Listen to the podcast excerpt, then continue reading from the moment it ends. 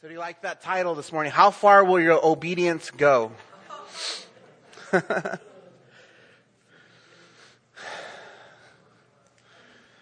going to be taking a look at Acts chapter 16 this morning. Before we do, I want to share a verse from Psalm 34 through 5. And it says, Sing praise to the Lord, O you his saints, and give thanks to his holy name. For his anger is but for a moment, and his favor is for a lifetime. Weeping may tarry for a night, but joy comes with the morning.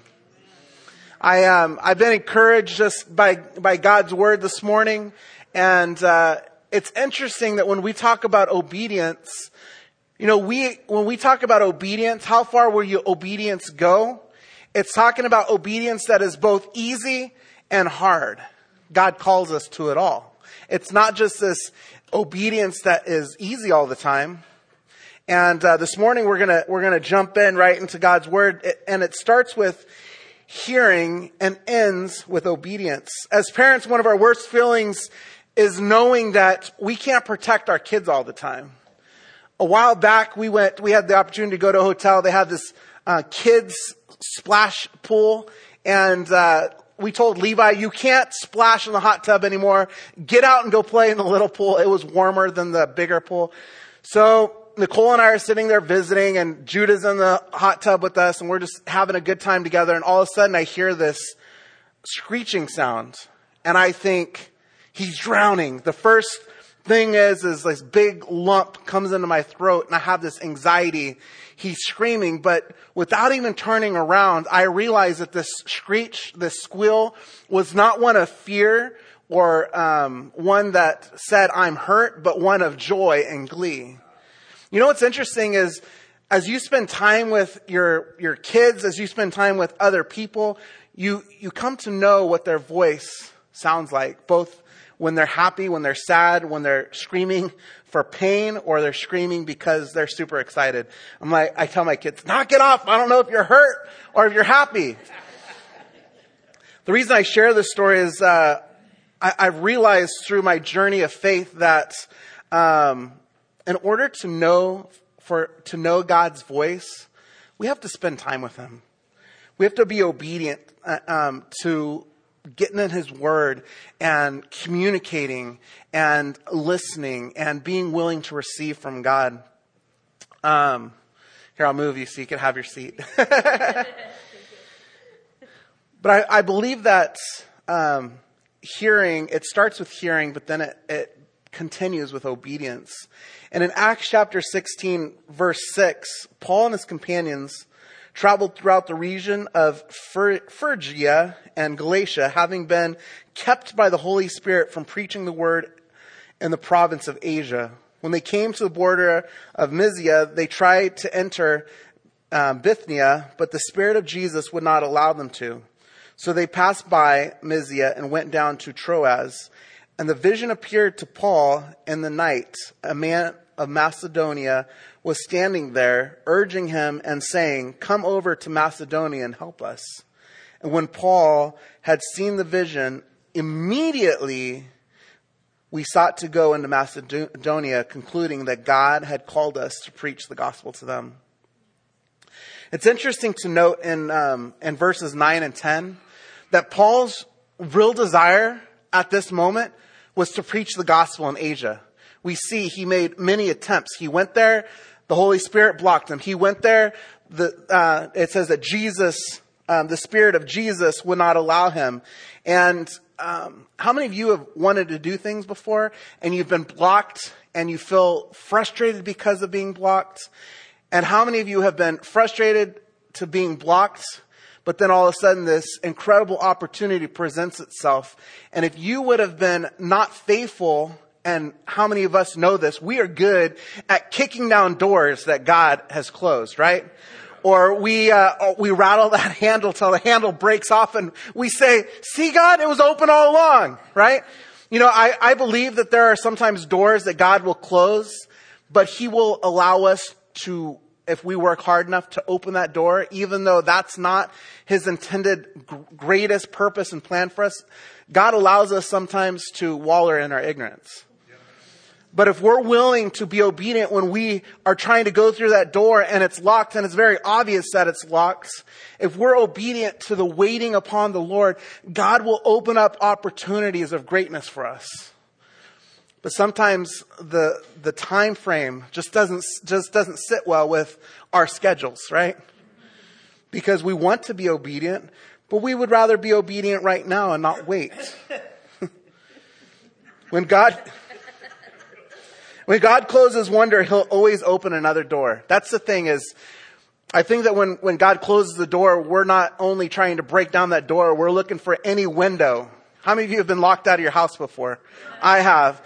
And you check every window, you check every screen. Luckily, every time we've been locked out, some kid has left some window open. We can pop off the screen and push a kid through the door and say, go open the front door. But that's not the doors that God opens for us. When, when the doors that are open to us, they will be obvious. It will not be, should I? You know, I think that sometimes God gives us options, but I think that it's clear when it's God opening a door for us. When God closes a door, He will always open. It's important to know His voice and know that God is a God that opens doors. Um, something also in these verses um, to note is Paul's willingness to immediately follow. You know, sometimes I think that in our listening to God and following through with obedience, we sit around going, Is this you, God? God, make it clear. God, if it's you, let it rain on this side of the church, but not this side of the church. Uh, Gideon was really good at that. And, and I think that God humors us in our sometimes lack of being willing to jump when he says jump. But Paul didn't even think about it. What does it say? He didn't sit around weighing his options. It didn't say that he spent a month thinking about it, making sure that this was exactly what God wanted. No, it says that he immediately. It's important for us to be obedient, not to question God's will for our lives. Paul and Silas didn't know that their obedience would lead to heartache, but that's what we're about to see. They simply went because God called. And uh, this morning, that's so important to realize is number one is it starts with hearing. Are you being obedient to listening to God's voice? And then the second part of that is hearing needs to be followed by obedience. The second thing that we see this morning is that their vision um, of this man in Macedonia led them to two encounters. The first encounter is found in verse 13. It says, On the Sabbath, we went outside the city gate to the river where we expected to find a place of prayer. We sat down and began to speak to a woman who had gathered there. One of those listening was a woman from the city of, uh, yeah. I, see, I'm like really good at just blurting them out because I acting like I know them, but this one's uh, str- making me struggle this morning. Thyatira, named Lydia, a dealer in purple cloth. She was a worshiper of God. The Lord opened her heart to respond to Paul's message. When she and the members of her household were baptized, she invited us to her home. If you, if you consider me a believer in the Lord, she said, come and stay at my house. And she, and she persuaded us. Um, quite a while ago, I talked about missed opportunities. Some of you may have been here for that.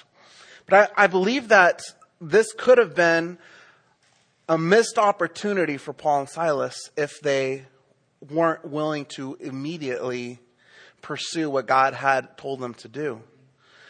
If they had chosen to go to, uh, say, Asia like they wanted to, instead of being obedient to the call to Macedonia, they, have, they may have missed the opportunity to, to lead Lydia's entire family to the Lord. It says that um, this woman that listened to them, the, the dealer in purple cloth, she was a worshiper of God.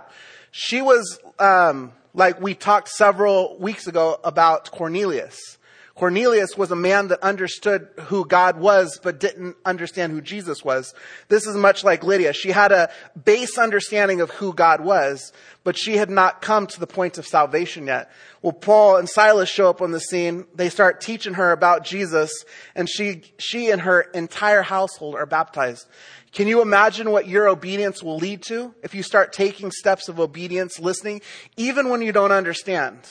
If God says, don't go to Asia, go to Macedonia, take the step of faith and go to Macedonia. Macedonia being a vast majority of different things that are going to take place in your life. We're not talking about Asia versus Macedonia when it comes to your life. We're talking about what's God calling you to be obedient to. And when God calls you to be obedient to those things, step out and do those things because God is going to allow for incredible things like an entire household to be baptized and saved. And He's going to use you because of your obedience. I want you to um, see something here. It's really important. In this first encounter, Paul and Silas were still unaware that they would soon experience hardship. But God was gracious to them by allowing to see the life of Lydia and her household saved. You know, I think sometimes, um, including myself, I want to know. I like a person. I'm a person that wants to know what's the plan. What's A, B, and C along this road look like? You have an A and a C, but I want to know B. How many of you are guilty of that? And so, um, I think with when it comes to obedience, it's very, it's very easy to walk down a path of obedience when we think that it's going to be easy peasy. But what happens when um, that path of obedience leads to hardship? And that's really is how far will your obedience go? The second encounter is found in verse 16 and it says, as we were going to the place of prayer, we were met by a slave girl who had a spirit of divination, also known as demonic oppression, or de- de- not oppression, but she was possessed. She had a spirit of divination. Um, I just like to pause real quick and uh, I don't want to point anybody out or make a big deal about this, but there's things in our world that are uh, that have to do with the occult and witchcraft. We we can walk down Main Street and look through some of the windows and see that. Um, one thing that I don't think that sometimes um, believers realize is that looking at uh, opening up the paper and looking for your um, horoscope is not good. It's divination. It's, it's witchcraft. It's all surfacey and people like, well, what's your sign? Well, my sign is, I don't even know what my sign is because I've never been interested to find out. People go to that and, and they look and they say, oh, well, I'm a Taurus, I'm a whatever the things are, and this is what's going to happen to me in this next month. It's not from God. And so, just a word of caution to our body of believers this morning. If you have been a person that has uh, delved into that and you look it up because you're interested, instead of spending the time wasting it on looking it up in the newspaper, spend the time to open up your Bible and read one verse. You'll get more out of that than you will ever that. Okay? Let's move forward. So this girl had a spirit of divination and brought her owners much gain by fortune telling. Also making those phone calls for fortune tellers, not a good thing. She followed Paul. she followed Paul and us crying out, these men are servants of the most high God who proclaim to you the way of salvation. And she kept doing this for many days. Let's pause there. You might look at this and say, perfect. This girl's bringing free advertisements to their ministry of Paul and Silas, right? Because what she spoke was truth and people had come to this girl who had divinated and brought um, basically fortunes to people, telling them their futures, and they're listening to them. Uh, the, this girl, she's speaking truth, and uh, all of a sudden, Paul he gets he gets annoyed. He's enough is enough, and he turns around and he says, "I command you by." In the name of Jesus Christ to come out of her. And it came out of her that very hour. The same spirit that gave Paul the authority over the demons is the same spirit that lives you and you and I. but I would caution because there's a portion of scripture that we're going to look at uh, real quick that says, and then the son, seven sons of Sceva, who were religious leaders, tried to cast out a demon in the name of Jesus. And the demon turns and says, Jesus I know and Paul I know, but who are you? And the demons strip these guys down butt naked and beat them and they went running out of the house. You do have authority. in the name of Jesus. But you must know Jesus in order to uh, live out that authority. And so the second, the second encounter went this way in verse 19. But when her owners saw that their hope of gain was gone, they seized Paul and Silas and dragged them into the marketplace before the rulers. And when they had, ha- and had brought them to the magistrate, they said, These men are Jews and they are disturbing our city.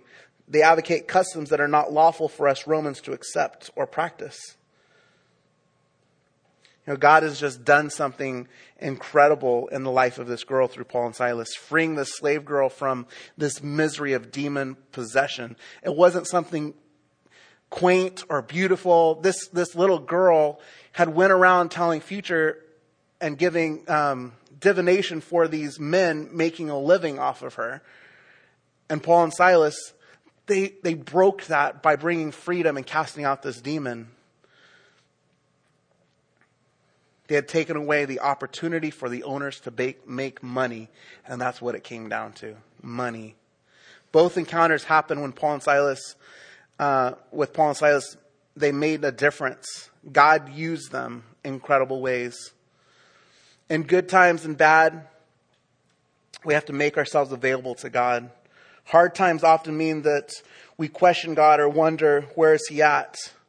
This God encounter was about to cause Paul and Silas to do something, what was that going to be? For me, how many of us have experienced hard, hard times in our lives and we sit, we find ourselves weeping or throwing a pity party? I am guilty of that. I stand here up here to be honest and upfront and say there have been times when I face difficulty instead of going to the cross, instead of going to Jesus, instead of worshiping, I sit here and I throw a pity party and say, woe is me. My life is over, right? Have you ever had a time in your life when you experienced great joy, like Lydia, and bring an entire family to the Lord for it just to be turned around and then to experience great sadness? Your great jo- day of joy has been now made to a day of horror. For you, what does that look like? For some of us, you've walked through that, you've experienced that. Listening and obedience are not always easy. In verse 22, the crowd joined in attacking them, and the magistrates tore the garments off of them and gave orders to beat them with rods. When they had inflicted many blows upon them, they threw them into prison, ordering that the jailer keep them safely.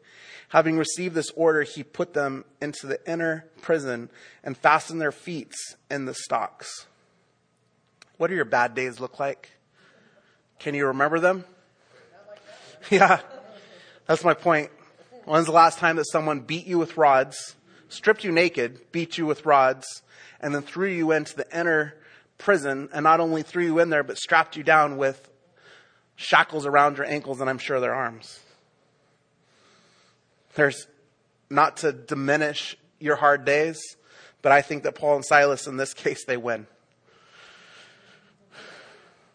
And it says in verse 25, about midnight, Paul and Silas were praying and singing hymns to God, and the prisoners were listening to them. Get this. Get this. Holy smokes. They just had the worst day of worst days. And what do they do? Thank you, Jesus. Thank you, Jesus, for this opportunity to suffer for you. And they start singing these praises and they start praying. And what happens because of this? The prisoners listen. They enter in. They experience the incredible mercy of Jesus in that moment. They're looking at this moment and Jesus is causing for these prisoners' lives to be changed in this very moment because instead of having a pity party, they lived out obedience and started worshiping and praying to God. I'm getting goosebumps here because it's awesome. Hopelessness can always be undone by prayer. Anybody in this room that you're experiencing hopelessness? If you're experiencing hopelessness, Jesus can undo that hopelessness with prayer. In place of fear, we do not need more courage. You know, the world says, are you fearful? Well, find more courage. No, instead of finding more courage, find more trust. Because Jesus, in trusting Him, will allow us to be obedient and fear will be cast out because in, in being obedient to Jesus, Jesus, perfect love, cast out all fear. So start trusting Jesus more instead of, instead of looking for more courage. When you find yourself in the midst of hardship, what's your response? I encourage you this morning, in the midst of hardship, in the midst of being, um, having devastating days, look to Jesus and start worshiping. I, I have a good collection of worship CDs. If you need one, come borrow one. There's, there was a, a, stack of them out here this morning. If you need something to worship Jesus to, because Caleb sometimes doesn't come on, come borrow a CD. And in the midst of whatever's going on in your life, plug in that CD and start trusting Jesus. And he will take away whatever's causing that fear in your life. Paul and Silas not only prayed, but they worshiped. I am guilty of sometimes praying, but not trusting enough to worship.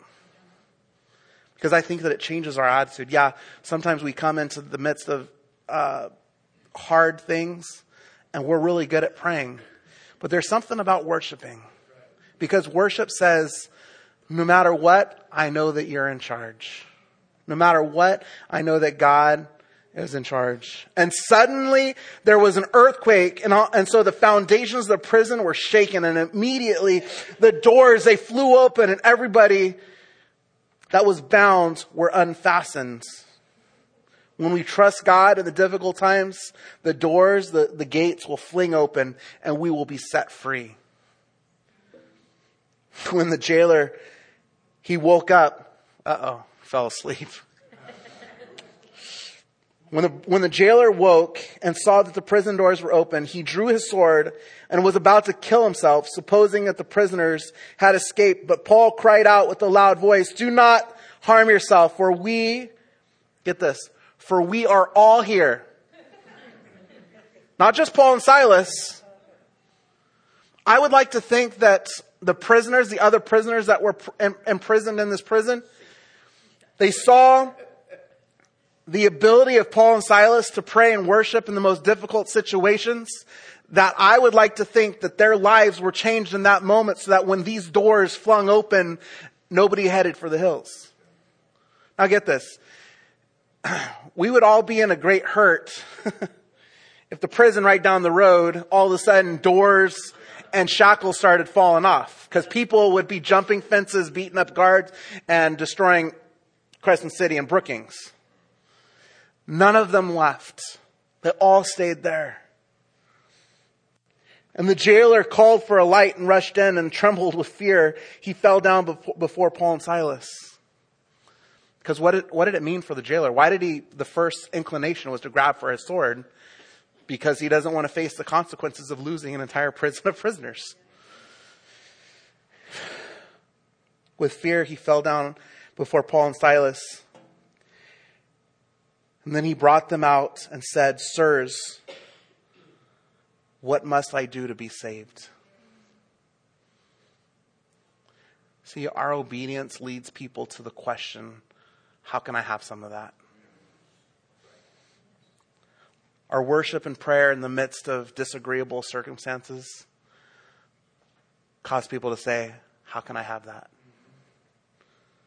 What must I do to be saved? And they said, Believe in the Lord Jesus and you'll be saved, you and your household. It's as simple as that. We talked about that a few weeks ago. There's nothing more that needs to be added. It's funny because last week we left talking about um, nothing added to salvation.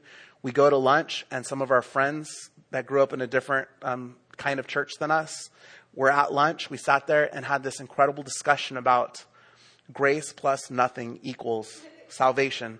And she's like, well, I always thought it was baptism and I always thought it, and guys, there's a lot of Christians out there that think that there's all these other conditions of salvations, but Paul and Silas in this moment say, believe in the Lord Jesus Christ and you will be saved, you and your household. And they spoke in the word of the Lord to him and to all who were in his house. And he took them that same hour of the night and washed their wounds.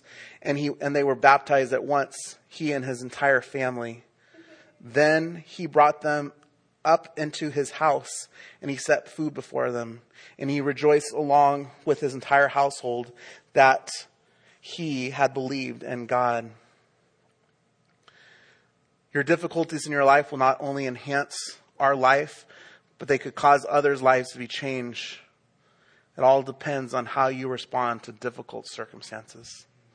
Will you be obedient or will you run for the hills in the midst of chaos? I look at the story of this jailer. I don't think that he really had an understanding of why they were even there. But he looked at them and he was radically changed because Jesus did an incredible work in that moment of darkness. And not only did he pat them on the backs, clamp down their shackles back down on them, he closed the door. He said, Hey guys, we'll be back in a while. He went and cleaned them up. He went and fed them. And then his entire family was redeemed for the Lord in that moment. And I look at this situation and I just say, God, what are you calling me to do in order to see such incredible change take place in Brookings?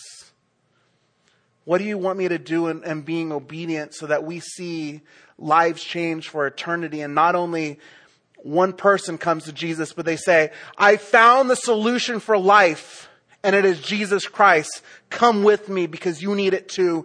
And you and you and you and you and our entire families are saved. We saw this on the day of Pentecost. Thousands of people come to the Lord. We see this a few years later, months, weeks, years later. Thousands of people in droves are coming to Jesus. What is the barrier that are keeping people from coming to Jesus? Don't let it be your lack of obedience. Romans 5, 3 through 5 says, not only so, but we also glory in our sufferings because we know that suffering produces perseverance and perseverance character and character hope. And hope does not put us to shame because God's love has been poured out into our hearts through the Holy Spirit who was, who was given to us.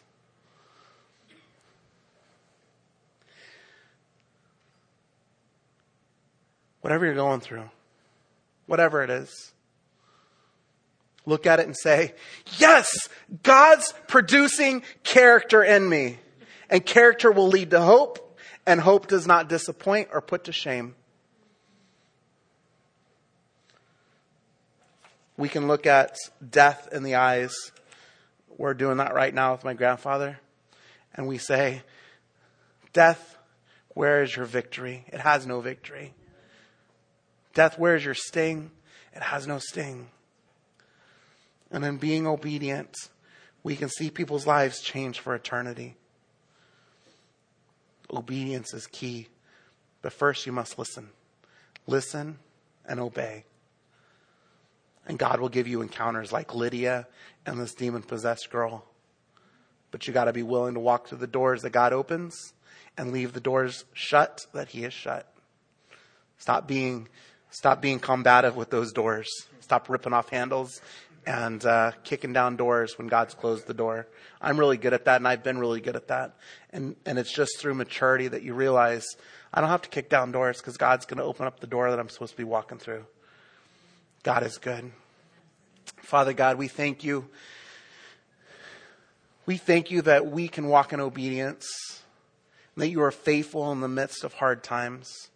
May we worship and praise you right here and right now. Lord, you are a good God. There is none like you, not throughout history and not today. And God, we will glorify you this day. Be glorified in us as we worship you, Lord. May we find incredibly blessed lives. And may we be a blessing to those around us. Father God, help us have Lydias in our lives that we're able to lead to you and their whole families get saved.